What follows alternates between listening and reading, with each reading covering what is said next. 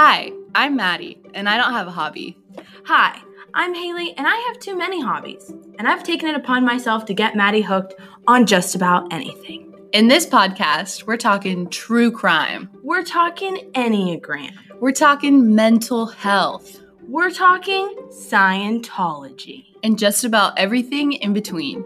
So we're inviting you on a journey that you definitely didn't ask to be invited on.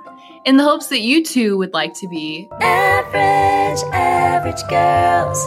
Average and owning. Average and owning. Yeah. Hey everybody. Yeah. There you go, thank you. I was hoping you would do that. It was so sad the other day. One of my coworkers, who it's like one of our directors, so they're older. They were singing a certain line to a Backstreet Boys song in my friend's office that I was in, and one of our other coworkers were in there. So there's three of us in the office, and our one of our directors walked in. Sorry, horrible teller, horrible to- storyteller. I I was just trying to follow. Tori Stellar.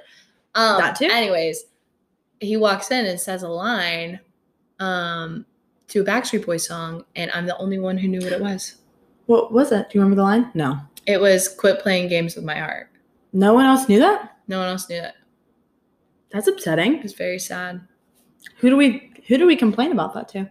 I don't know if you know that that line. and Joe you- Biden, I thought things were supposed to get better. Thanks a lot, Joe Biden. Thanks a lot, Joe Biden. Nobody knows the words to Backstreet Boys songs anymore. This is If this what you, you wanted? were born in Okay. 2000 or later, and you know what that song is, DM us. What are we gonna do? Acknowledge them as superior. we'll kiss you on the forehead. yeah. Well, depends on who you are. Okay, I'll kiss you on the forehead. I don't discriminate. Uh, I She don't does. discriminate. I never said which people group I would kiss and which I wouldn't. Doesn't mean you're not discriminating. You just didn't say that who you were discriminating against. No. Okay, so let's do the hot take. No, you're wrong. I have to sneeze. Um, okay. Our hot take is you're at a dinner table. okay, You're at, bless you. I almost said excuse you. thank you. Um, you're at a dinner table uh-huh. and you get to invite two singers and two actors. Oh, just have dinner. Yeah, just like don't overthink it. Mm. Singer Taylor Swift. You knew I was gonna do it. Lizzo. Okay. Um, actors Timothée Chalamet and shit. um, this is gonna be a weird table. Uh, ooh, Timothée Chalamet. I'm trying to think if I want another guy. I feel like I need another guy. You can do whatever you want. Um, no, I know, but I want another guy. I just have so many options. It's kind of hard. Um, can we count Harry Styles as an actor because he was in Dunkirk? no. I knew that was gonna happen. Um, Michael B. Jordan. Michael B. Jordan. Okay. You have to tell me that that was a good list. Even Yeah. okay, thank you. What's yours? You're looking through Spotify. Yeah, I'm trying to think. Um, I love to ask questions I don't know. Well, yeah, that's kind of the way it goes down. Uh, can I guess some of yours? Yeah, sure. Um, I feel like you would have. Well, you'd have SZA.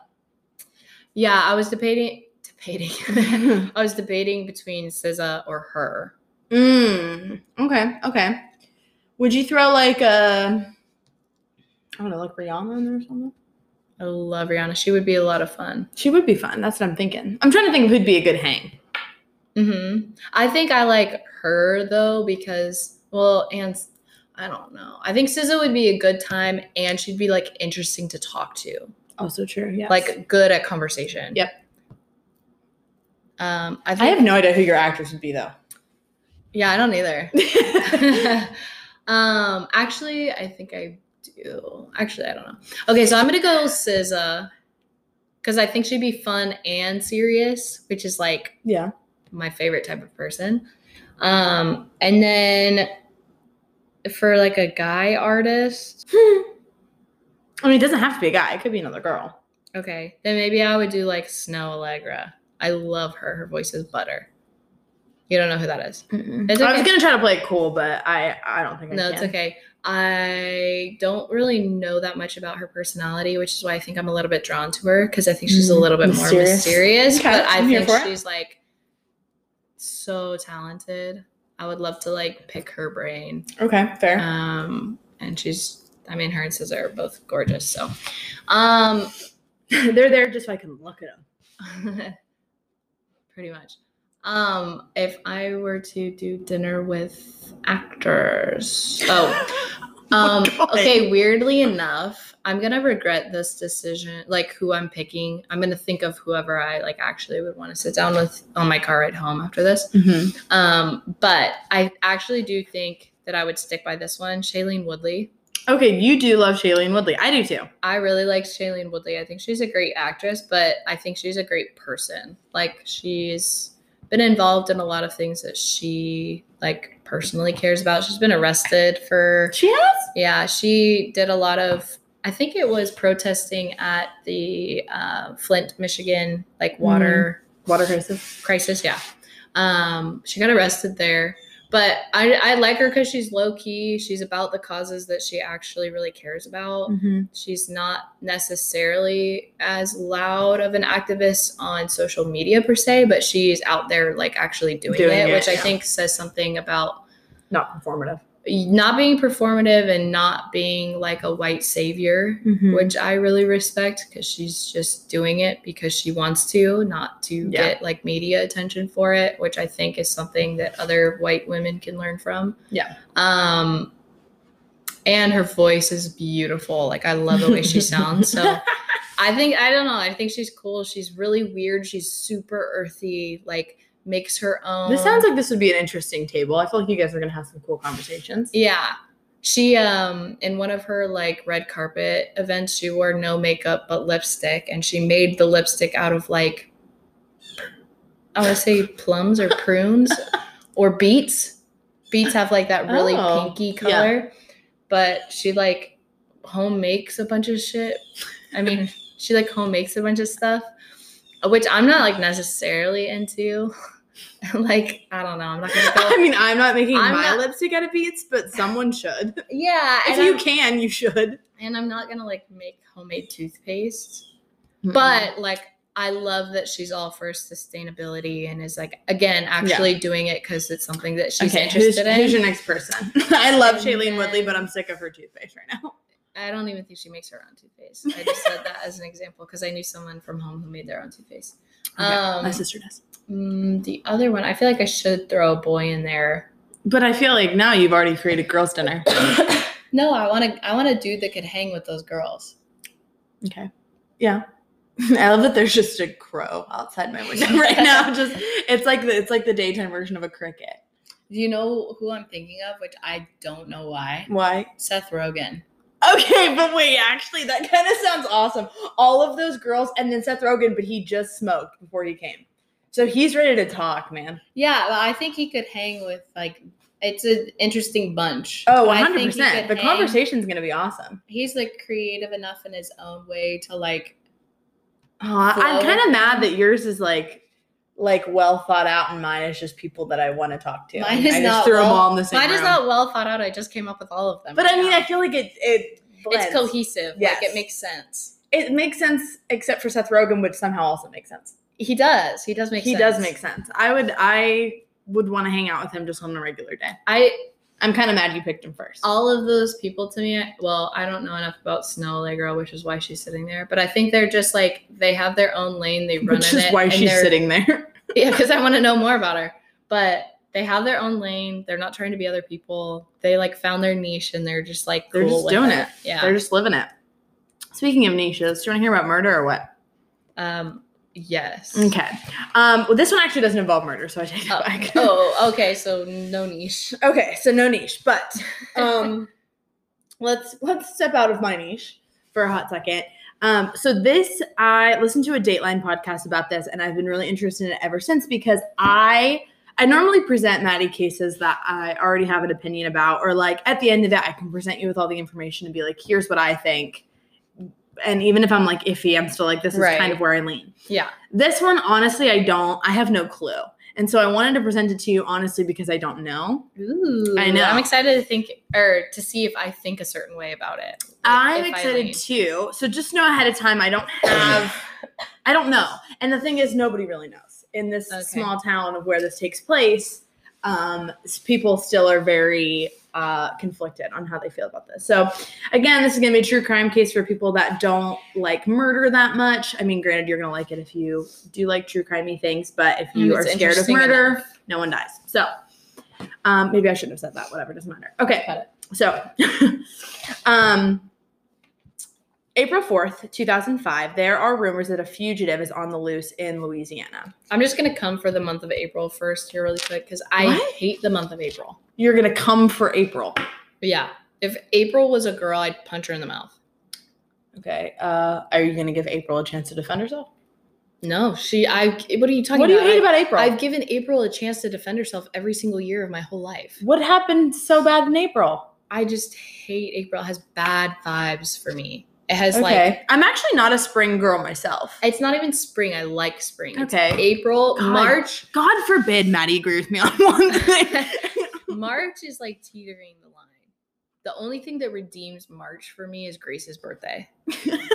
and Olivia Grimes is also her birthday's in March. April can literally fall off the planet. really? Yeah, I hate April. I have really something against her. I actually almost kind of agree with you. I think I just want to disagree with you now. It's just bad vibes to me. Nothing. Hey, April, what's up with the bad juju? We're not into April it. has bad juju. I, and if your birthday's in April, I'm so sorry that your whole life also has bad vibes now. I'm just coming That feels really hard. so intense. I'm really coming hard for They didn't choose to be born then. literally no reason. I'm I'm actually more heated about the topic right now than I've ever been. I just usually am like no one else has ever been heated about how much they hate a month. I don't think. I know. Well, no, actually, my dad hates January and forgets the fact that his daughter was first born. child was born in January. But I'm he- being dramatic, but I also like there's some truth to the fact that I don't like the month. like if I, I you think just said that so seriously, like you were coming clean about something. There is some truth to the fact that I don't like April. That much. Like- there's some truth. there is there is. I'm I'm like coming at it really hard because it's funny to me, maybe not to anybody else. No, I'm laughing. I'm being dramatic, but I also like want everybody to know I really don't like the month of April. Like if I had to get married in the month of April, I would think forever that my marriage was going to be doomed Because of April. because the month. Something's in my throat, and I'm a little scared right now that I'm gonna die. Is it April? Um, what does it even mean? I don't know. But I, I, if she was a girl, I would punch her in the mouth. I'd pop her one right in the mouth. Well- Just get it over with. Okay. So, uh, do we feel okay now? You want Now me to I not feel- mention April again? Now I feel okay. I needed those like That's good. seconds of silence. I'm glad we could talk about that. I'm glad Yeah. we got that out there. Do you I'll have a remember month that. you don't like particularly for no reason? I mean, I, I hate to say this. I'm not really a fan of April myself. oh, oh I mean, oh. I didn't. I don't want to punch her in the mouth let us know if you get bad vibes from April. What or zo- any month What really. zodiac sign is that? What zodiac sign? April is. Uh, wait a minute. Um, Mar- going into March. It's at, so some of it's Aries, and then what's after Aries? I couldn't tell you. Um, Because my sister is an Air is an Aries, and she's at the end of March. So I think it's Aries and whatever comes after Aries, and I don't know what that is. Virgo? Mine- no, not Virgo. Libra. Aries is March 21st to April 19th. And then what comes after that? Taurus. Oh, I like Taurus though. Um, yeah, I like Taurus. Taurus. When's Libra? I don't know. I think it's like fall. I my niece is born on the 30th of March, so that's another March that just made the cut before April. Otherwise, one or two more days, you would have hated your niece. Oh. Stupid Lucy. God, grow up. Pick a different day to be born. Okay, there's a fugitive on the loose, if you don't mind. April 4th. Oh, you remember that? Yeah. For a girl who has terrible memory, that was pretty good. I do certain things correct every once in a while. okay, I was wondering you were gonna finish that sentence. Okay. a call comes into the county sheriff from Texas um, saying that they suspected that a wanted man in Texas has fled to Louisiana and is hiding out there. So the sheriff of the county in Louisiana goes to check out the address that he's given because they're tipped off that somebody is there.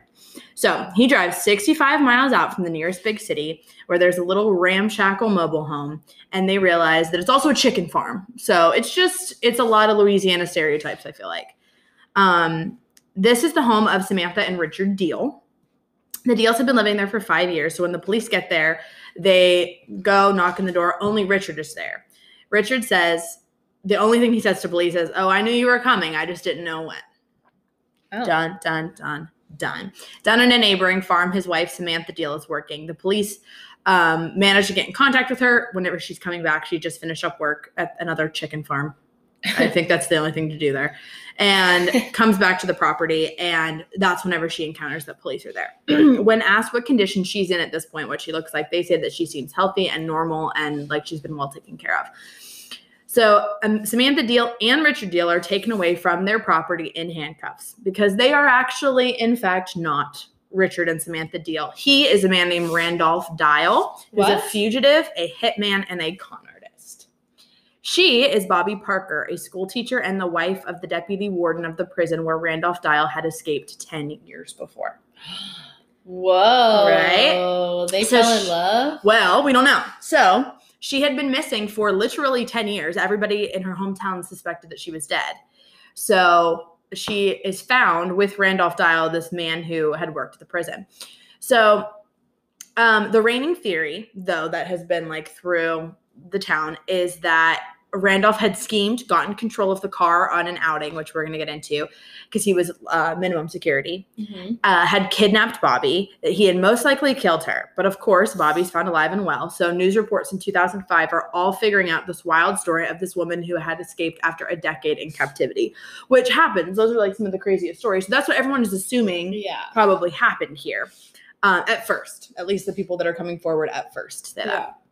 So let's back up. So Bobbi Parker grew up in Kansas. She went to college in Oklahoma. She started dating a man named Randy Parker whenever she was in college and then get married in 1982. Um, shortly after, they have two daughters, and their lives go as typical Southern Midwest families go. Um, she's a school teacher. He works in the prison system. And at one point in the 90s, the two begin working at a local prison uh, together. So she's working as a teacher and she's teaching inmates who have special needs, and he is working in administration. Bobbi is teacher of the year at one point. Um, and then in 1992, her husband, Randy, is named deputy warden of Oklahoma State Reformatory. So they li- end up living on prison grounds right outside the wall. There's like a house right outside there, and they live in it in a town called Granite, um, Kansas. Kansas? Kansas. I think it's Oklahoma. Um, Oklahoma. I lied. I'm wrong. They're all the same out They're there. they're literally Doesn't all the matter. same. Tell me the difference. there are none. Thank you. Okay. So now this is also an important detail. There's a new warden that comes in whose name is Jack Cowley, and he's getting to Jack. Harlow. Oh, other. Okay, yeah. Um, not Jack Cowley.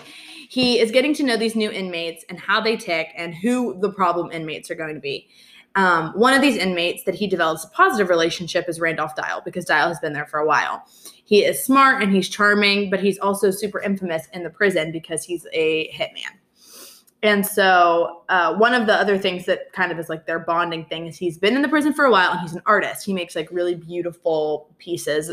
They all do. What? Okay. There's only so many activities you can get involved with. They all learn how to sew. They all learn Oh. how to make earrings, and they all learn how to draw.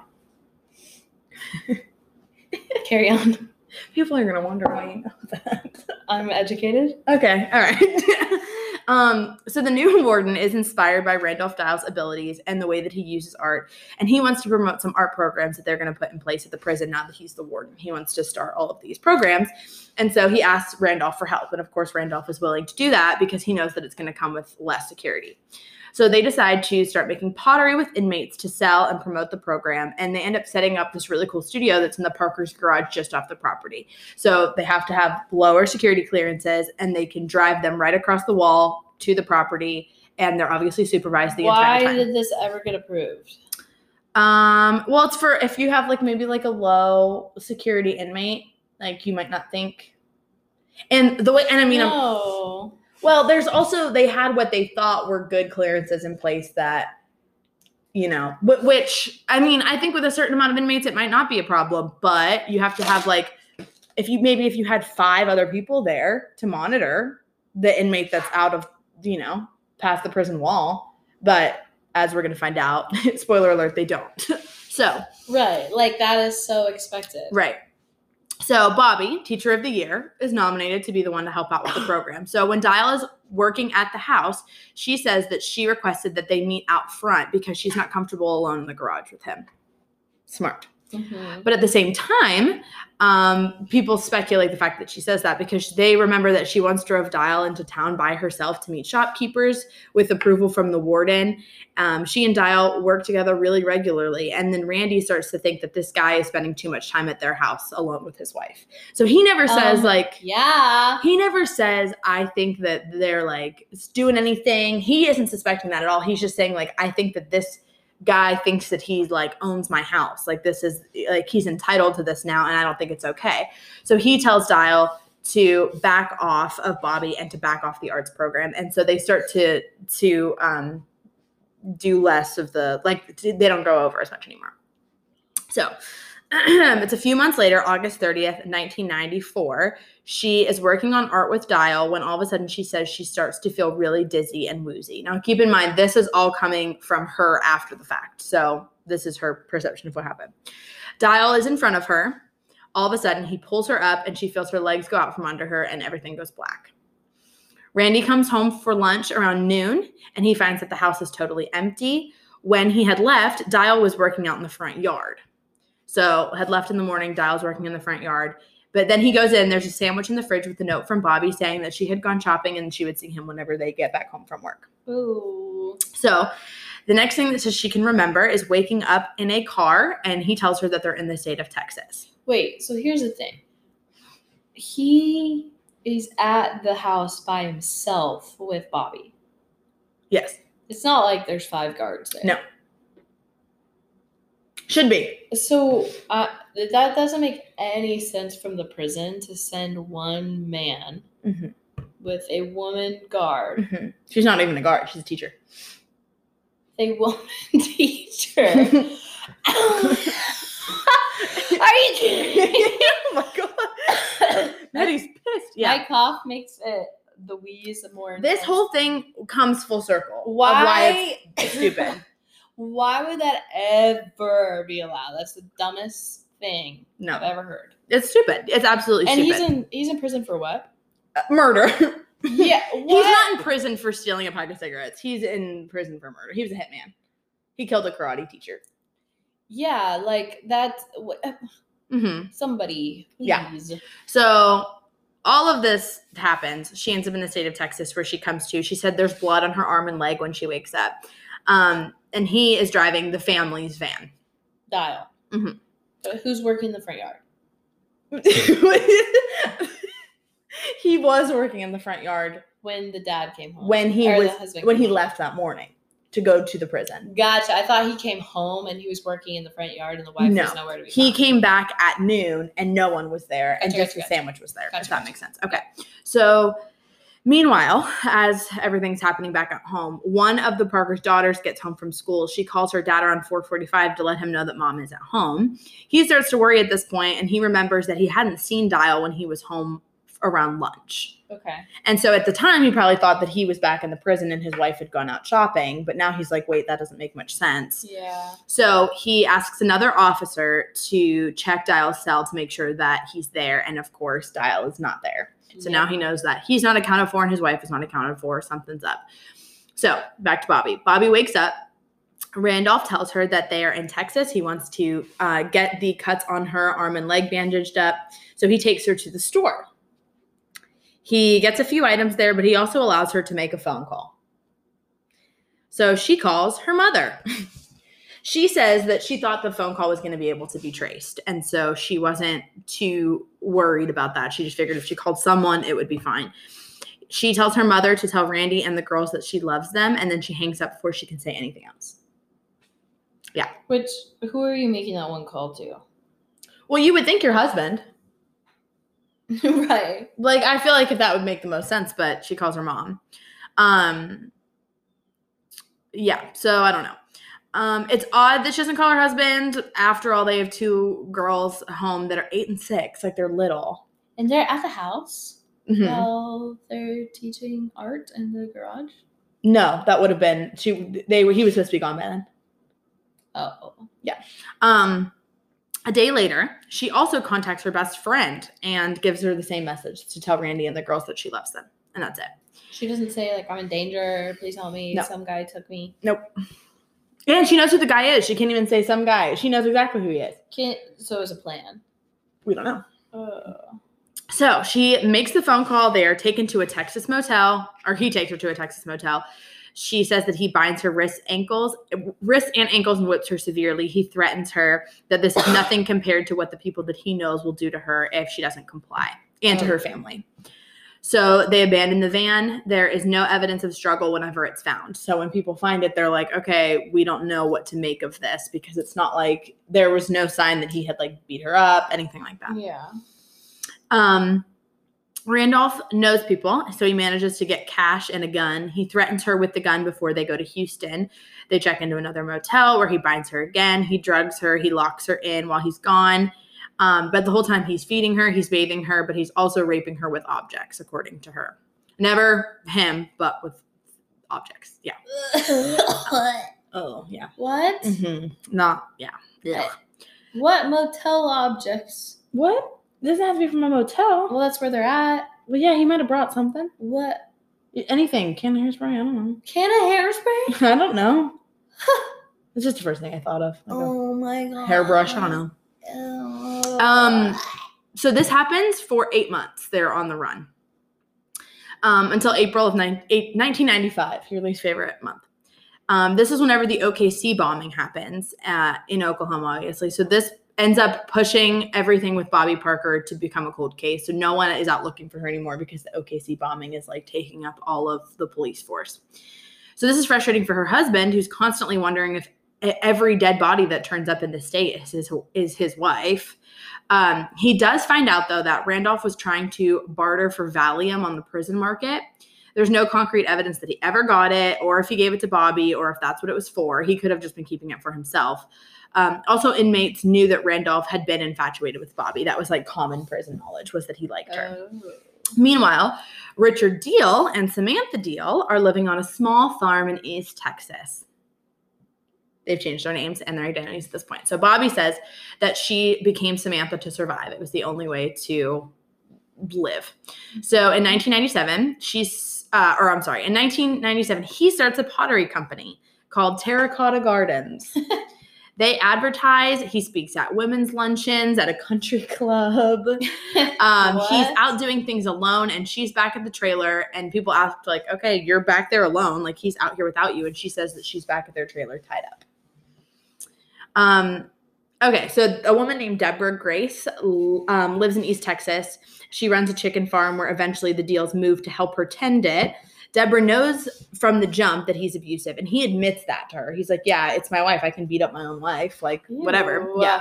Um, Deborah tries to help her, but Samantha keeps refusing help. She says that um, she would invite Samantha over to her house, and she kept saying, No, like Richard won't like that very much. He won't like that very much. So it was obvious to her that she's a battered woman. Um, didn't assume that she was a kidnapped woman with a fugitive, but you know, Right. knew that something was up. Yeah. Um, in 2000, that's whenever they move again to another chicken farm. Um, despite all the moving, she says that his control is still really great over her. He kills two of two dogs of hers that he got her. He would kill them as punishment for disobedience, and one of the dogs he killed right in front of her, and then he blamed her for it. Um, so Dial is a narcissist, as most of these people are, and Yeah. he um, gets a grand idea to uh, brag one day. So he calls an ex-cop and author who has written a book on him on what the hell on him, a man named Charles Sasser. So um, yeah, so Charles Sasser had written a book on him and about like some of his crimes from before, and so Dial somehow manages to get his contact information and calls him. He tells him that they have had a great country life for the past seven years, that they made an honest living, he and Bobbi, and Sasser wants proof that she's alive because he's like, I don't have anything to back this up. And he says, Oh, of course she is, and you can talk to her. So he goes over to her. Yeah. She's in bed. He puts her on the phone. She tries to go back to bed, and so he reaches for his gun. And she said, No, it's okay, fine, I'll do it. She gets on the phone. He says, Stick to the questions that he asks you. And he's standing there while she's on the phone with him. This is the only time she's ever gone off script. She asks if her children are okay. Charles Sasser says that they are, and he asks if she was okay. And she said, Yes, I'm okay and I'm happy. And that was it. Hmm. So he then contacts the FBI to let them know, but he doesn't know where they are, obviously. So no one ever comes for her. And so she's sitting there, like, waiting for somebody to come and rescue her, and no one ever does. That is until spring of 2005. Bam, bam, bam. So at this point in spring 2005, she has been missing for 10 years, seven months, and five days.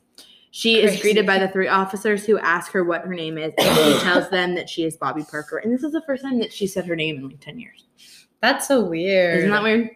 10 years. So Randy still works for the Department of Corrections, and he drives six hours after he gets the phone call to go see her. There is no doubt for Randy; he's just ready to bring her home. He's not even worried about whether or not, you know, like whether or not he thinks that she went willingly or not. He knows that there's speculation about that, but he just wants to see her.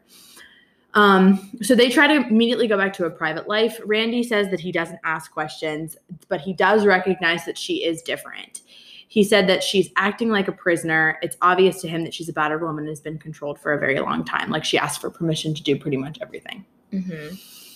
But of course, this isn't the end of the story because the sheriff who arrested the two of them had a weird story about the arrest. He said the joyful reunion that Bobbi remembers is not the same reunion that the cops remember. The sheriff says the only thing that he heard her say when they arrested the two of them was, I'm not cooperating. I'm not cooperating. Tell him I'm not cooperating. Um, she says that she did this to avoid him hurting her family. He, she was convinced that he was powerful enough that he was going to go and hurt her family. Ew. Um, deputies also search the property, and that's whenever they find a lot of cards. There's Christmas cards, there's Valentine's Day cards, there's daily notes that are written from Bobbi to Randolph. Uh, Valentine's Day cards are from Sam. That's how she signed off on them. And there are photos of them together smiling. The letters say, I love you, and they talk about enjoying time together. And they're like long letters, like they're not like quick little baby notes, they're longer. Ew. Yeah. Um, so as this information starts to come out and police are becoming skeptical of Bobbi's story, other people start coming out saying that they've been skeptical of Bobbi too. One of these people is the warden, Jack Cowley. He said that he had suspected almost right away that Bobbi had a hand in Randolph's escape. He had driven past the house one day while Bobbi and Randolph were working together, and they were sitting on the front porch drinking coffee or tea together, like really casually. Um, he had a little inkling that this might be inappropriate, but thought he was being paranoid. But keep in mind with this whole anything that he's saying, he has a reason to be on this train because he was negligent in this whole situation. So if he says, like, oh my God, it was her fault, then it's not his fault. Yeah. So take that with a grain of salt. But there's also the phone call that Bobbi made to her mother, um, yeah. which uh, that, that's just weird. And then two other phone calls that she made after that to her best friend. So, oh no, I'm sorry, one to her friend and one to her sister-in-law. Randy knew that she made those calls, and they asked him like, "Why didn't that sketch you out that she didn't call you?" And he just said, "I figured that it was because Randolph couldn't let, wouldn't let her." Hmm. Um, one of the other people that's very skeptical of her is Charles Sasser, that guy who called the FBI yeah. that whole situation. He recalls the night in 2001 when they talked, and he's confident that she was not stressed at all in that phone call. So it didn't sound like sh- this man had a gun and was threatening her or whatever. Like you would think you'd be nervous in that situation. 100%. Apparently, she wasn't. Other police say that it's sketchy that she doesn't take any opportunity for 10 years. And that includes in 2004 when Dial was in the hospital for a sudden heart attack. Bobbi stayed by his side the entire time. She was not in captivity. She was Huh. she yeah exactly like for most of it i can think that he has like intense control over her she has a little bit of stockholm syndrome like i can buy that Mhm. until he has a freaking heart attack Right, right. Like you have every opportunity literally to Um, disappear and the- you don't. exactly the trailer has two bedrooms but it's obvious that only one of the bedrooms is being used they also find condoms and a vibrator at the um So they were together. trailer well she still insists no they weren't But they were. Oh, well, I, mhm, I know. Um, I know. That's what I'm thinking. But there's also an alleged history of Bobbi having an affair with a prisoner. But granted, this is what the prisoner claims. So we have to, again, grain of salt. She says that she can't recall how she left the prison that day, but a prisoner swears that he saw Bobbi driving the van. Oh. So that throws a lot, a lot out there. Um, So it's the third anniversary of her rescue. Bobbi has no idea that they're still investigating this. She thinks that she's like moving on with her life and this is like in the past. whenever she's arrested for assisting in a fugitive escape. Oh my Bobbi gosh. is adamant that she did not go willingly, so the case goes to trial three years later. Um, Charles Sasser is called to give his take that she went willingly. The former inmate testifies about the affair as well, um, and the person who saw her driving. Warden Cowley also helps the prosecution. But her defense attorney puts up a really good fight on these charges. He shows that the inmate who saw Bobbi allegedly driving had changed his story multiple times, so Mhm. he can't really be trusted. The affair could have been bogus due to the inmate's mental illness because apparently he was iffy. But honestly, most people that are in prison have some sort of diagnosis. I don't know if you can necessarily discredit them for that. It could have been that he was trying to get attention though or make himself relevant. It's kind of hard to tell. Um now you may be wondering where is where is Randolph Dial in this whole situation? He's Yeah. dead. He had said over and That's funny. I just did not think that's what you were gonna say. he had said over and over though that he did not take Bobbi willingly, but he had died um, from a heart issue while he was in prison. Um, now, the defense attorney also shows a report about Randolph Dial from his psych evaluation from whenever he first came into the prison, and it says that Dial was very manipulative, primarily towards women, and so they warned against letting him work alone with women. He was urged by the head of security, the warden was urged by the head of security to consider reading the psych evaluation before he had her working or had him working alone with Bobbi. And he basically told him to like know his place because he was the boss. And he was like, whatever, I don't need to read the psych evaluation. I know who this guy is. Yeah. an idiot. Yes.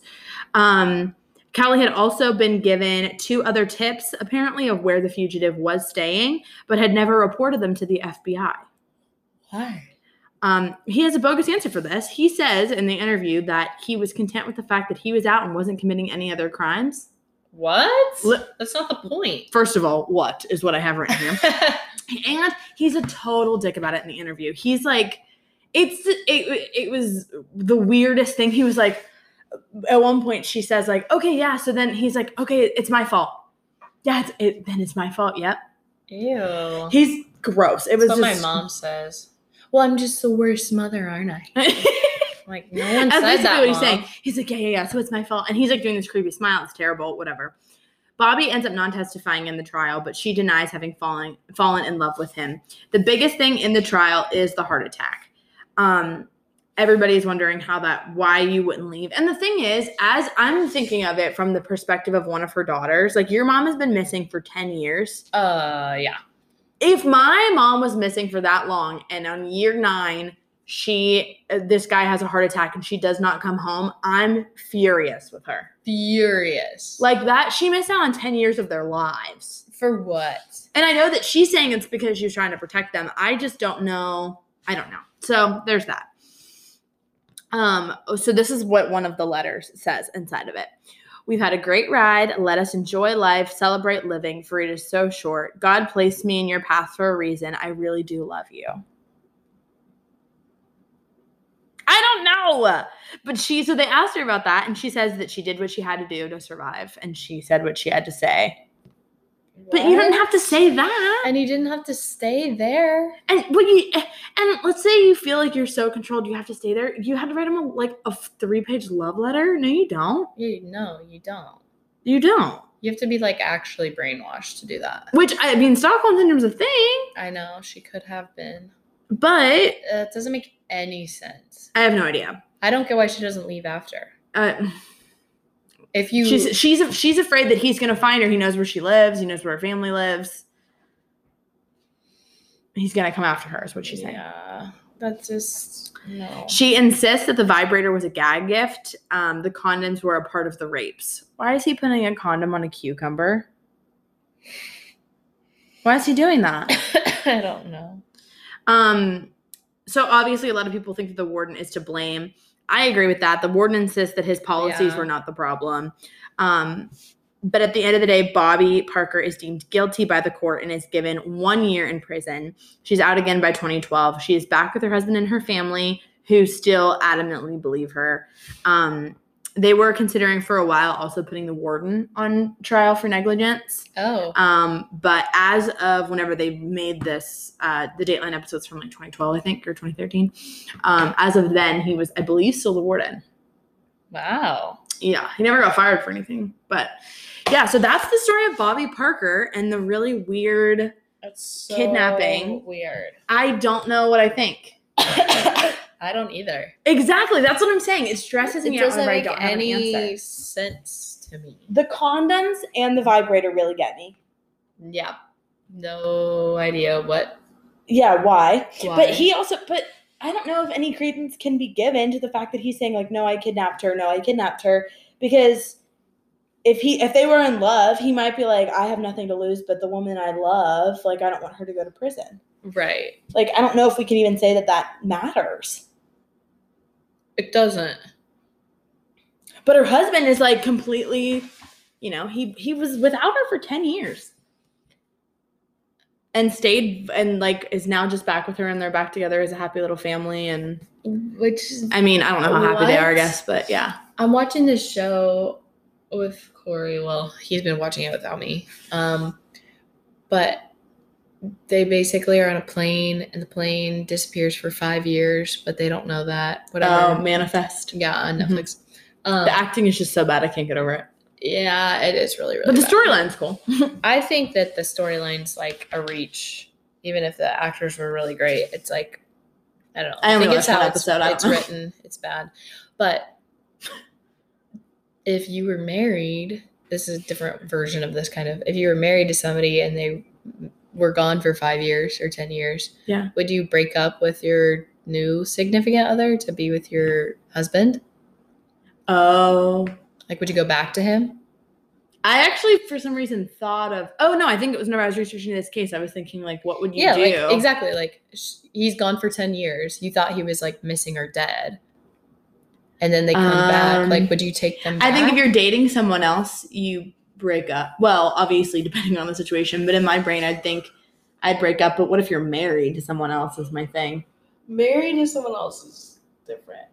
Married to someone else is different. Then it adds a whole new element. But and but I'm thinking of what if you're the other person. Like, what if you get married to a guy who was married before? And they thought his that- wife is we his wife is presumed dead wife turns back up are you sitting there like hey are you are you leaving me like what what's the right thing to do in that situation? I don't know. That's so hard. I mean and that's that's a situation people My thing would be this: if you like fully grieved that person and have moved on, and you can love me fully, then okay, we'll be together.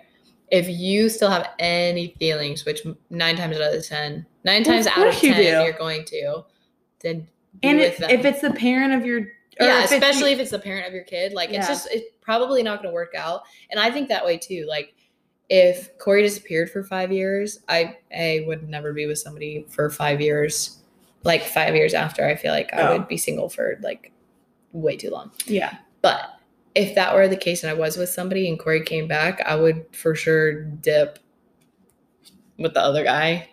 Yeah but Or but not with him, without him. well that's what you're saying Corey. now you never know But I would always be like, this is the father of my kids, this is the love of oh, my oh, okay, life. there's kids here yeah. This was supposed to be my forever and it was taken from me. And now I get this crazy second chance with him. but then you attach this forever with another person Yeah, but he wasn't my my first, my one and only. He was my second and other. I, don't would know. I would have so many what ifs. Like, why did he come back? How did this happen? but then you're just gonna have a whole separate thing of what ifs with the other guy? Yeah, now if you're but you're you go back with That's I don't like that this is an actual thing with Corey because now I feel like I'm like don't pick Corey, but No, like no, no. yeah, okay, we'll just pretend that I got married to somebody else and that well it's it's lost too hard. it's lost in translation now. Yeah. But no, I don't know. I feel like I would. Oh God, I don't know. That's so complicated. And like, do you come back and are you like? I mean, granted, you had to expect that.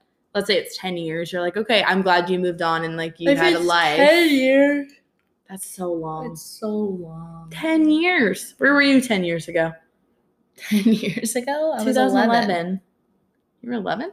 I mean, Wait, it was 2011. It was 2011. That's where we are. like- 10 years ago, I was 15.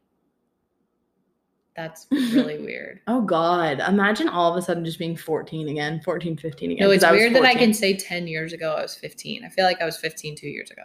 Mm, I think I was 15, yeah, like a minute ago or so. 10 years ago, I was 15 years old. I was in a bad relationship I just got my driver's license. No, I was I didn't get my driver's license because I got that when I was 16. Mm. I was I had my driver's permit. What? That's so What was I doing? F- I guess I did just gotten out of eighth grade. I'm 14. Mm-hmm. Or no, No, 15. I mean, freshman year. no, because I was 15 my freshman year of high school. oh, you're right. I was. I was thinking of. I was mad that I was 14 whenever I went into my freshman year because I wanted to be 15 so I could sing Taylor Swift's 15 whenever I went in my first day. Oh And I wasn't. I was 14. I was 15. I was older than like everybody though. So I was going. This was my summer before my freshman year, right? Yeah. I don't know. And I was so scared. I cried into my eggs that morning whenever I was getting. because you were going to high school. I was so scared. Oh, I was pumped. I actually don't remember the. well, didn't first you have the day. same school? Oh yeah, you had a new one. I had a new Oh, school, yeah. that's terrifying. And we had like a campus set up, and I was so scared of getting lost, and I was I was so We scared. had one of, hallway. Well, Mm. we had two hallways of classes, but most of them are in one hallway. So, and all your lockers were also in the same hall. I remember I had um swimming my freshman year, and it was in building three, I think. And then I had to get back up to building one, which was across campus and uphill the entire way. And you would walk up from swimming, and I'd go to my history class, and my hair would freeze on the way over. I'd have icicles in my hair, and I'd have to break the icicles whenever I sat down because I'd have to walk that whole way up. We were like out of breath, and you're like exhausted, and your hair's soaked, and your makeup's gross, and you just wanted to be. We didn't gone. have swimming, and it also was never cold enough to have icicles in my wet hair. Mm. Really? In Washington? No, people. Eastern Washington has like extreme um, weather. Mm-hmm. By the- Everybody by the water doesn't Mhm. have very extreme. Interesting. Yeah. Anyway, Crazy time. beans. Why did you do that? Because when I said anyways, it sounded like that to me. I didn't hear that. Well, um, Let us know what you think.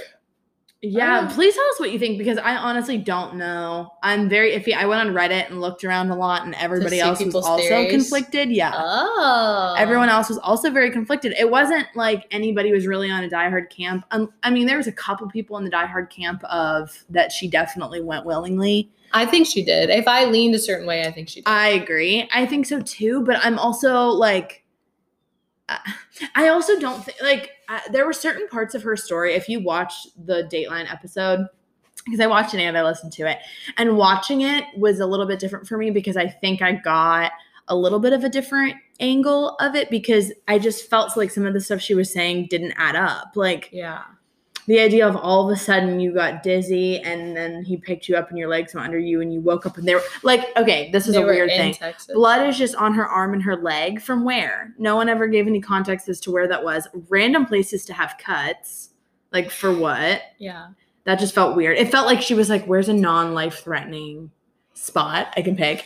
And then the other part was whenever she he went to pull a gun on her whenever she was supposed to be talking to that guy, that one author person. That also the way she says it sounds really disingenuous. Like it sounds like she Mhm. was saying, uh, "Yeah," and then he went to pull the gun on me, and I said no. I don't know. It's just the way she says it. Yeah. It didn't feel right to me.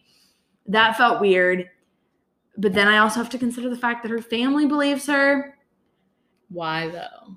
uh, her family believes her and she i don't know actually i don't know why i would believe her I don't believe her. I think she went willingly, i don't know what i think and I don't think that the vibrator and the condoms were a gag gift. I why think- would you get them a, why would you get your prisoner a gag gift for what Yeah, and yeah, it doesn't make any sense. and you don't write to your abductor and say god put you in my life for a reason do you like what No, unless she has like severe Stockholm sy- syndrome.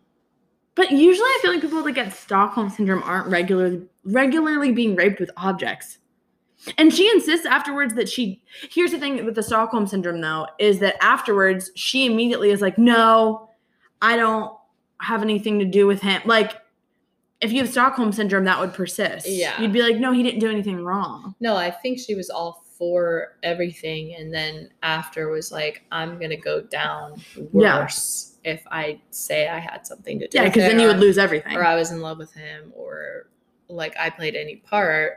Yeah, she would go down. So she switched up. But like, look up a picture of him he's like an old man ew. What's his name? Randolph Dial. Yeah, he's not a looker. I don't.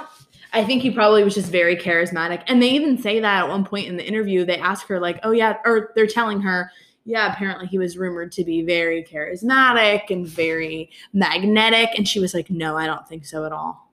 I was like, you're just overcompensating now. You could say that you thought that he was charismatic. Okay, Like, they both look creepy though. That's them. Yeah.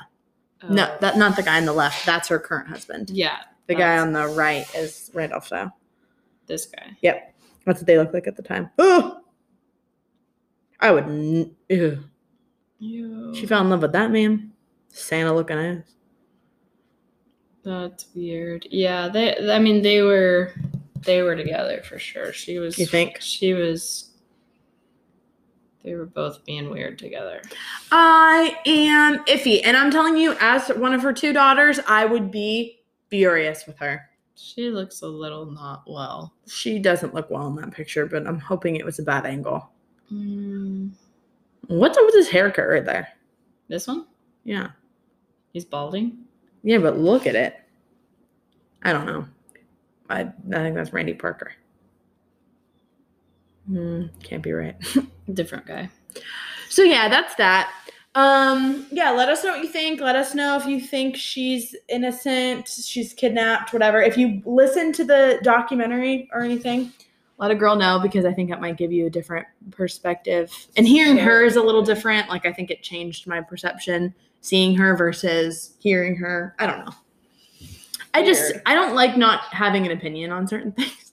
I know it is so up in the air. Like I just want to know what happened. But speaking of wanting to know what happened, who do you guys think killed John Bonet? just wondering. Everything boils back down to that. At the end of the day, I just want to know who you guys think killed JonBenét. Otherwise, I don't know why you're here. Okay. Are we done? I think so. I think so too. Okay. Well, Okay. Everybody have a nice life. love you. Oh, goodbye. what? Uh, no, I just You don't love him? no. Sure, you do. Say it. Aw, it's weird now. Say it. No, Say, I just don't want to say I love you to a mic. You know what I mean? say I love you guys. For some reason, whenever I said a mic, I just imagined Mike Galasso, like over the over the mic. You know what I mean? I don't want to say I love you to a mic, To a mic, any mic. any mic, I'm just not into. Um, can you tell them you love them? Bye, guys. I love you. Average and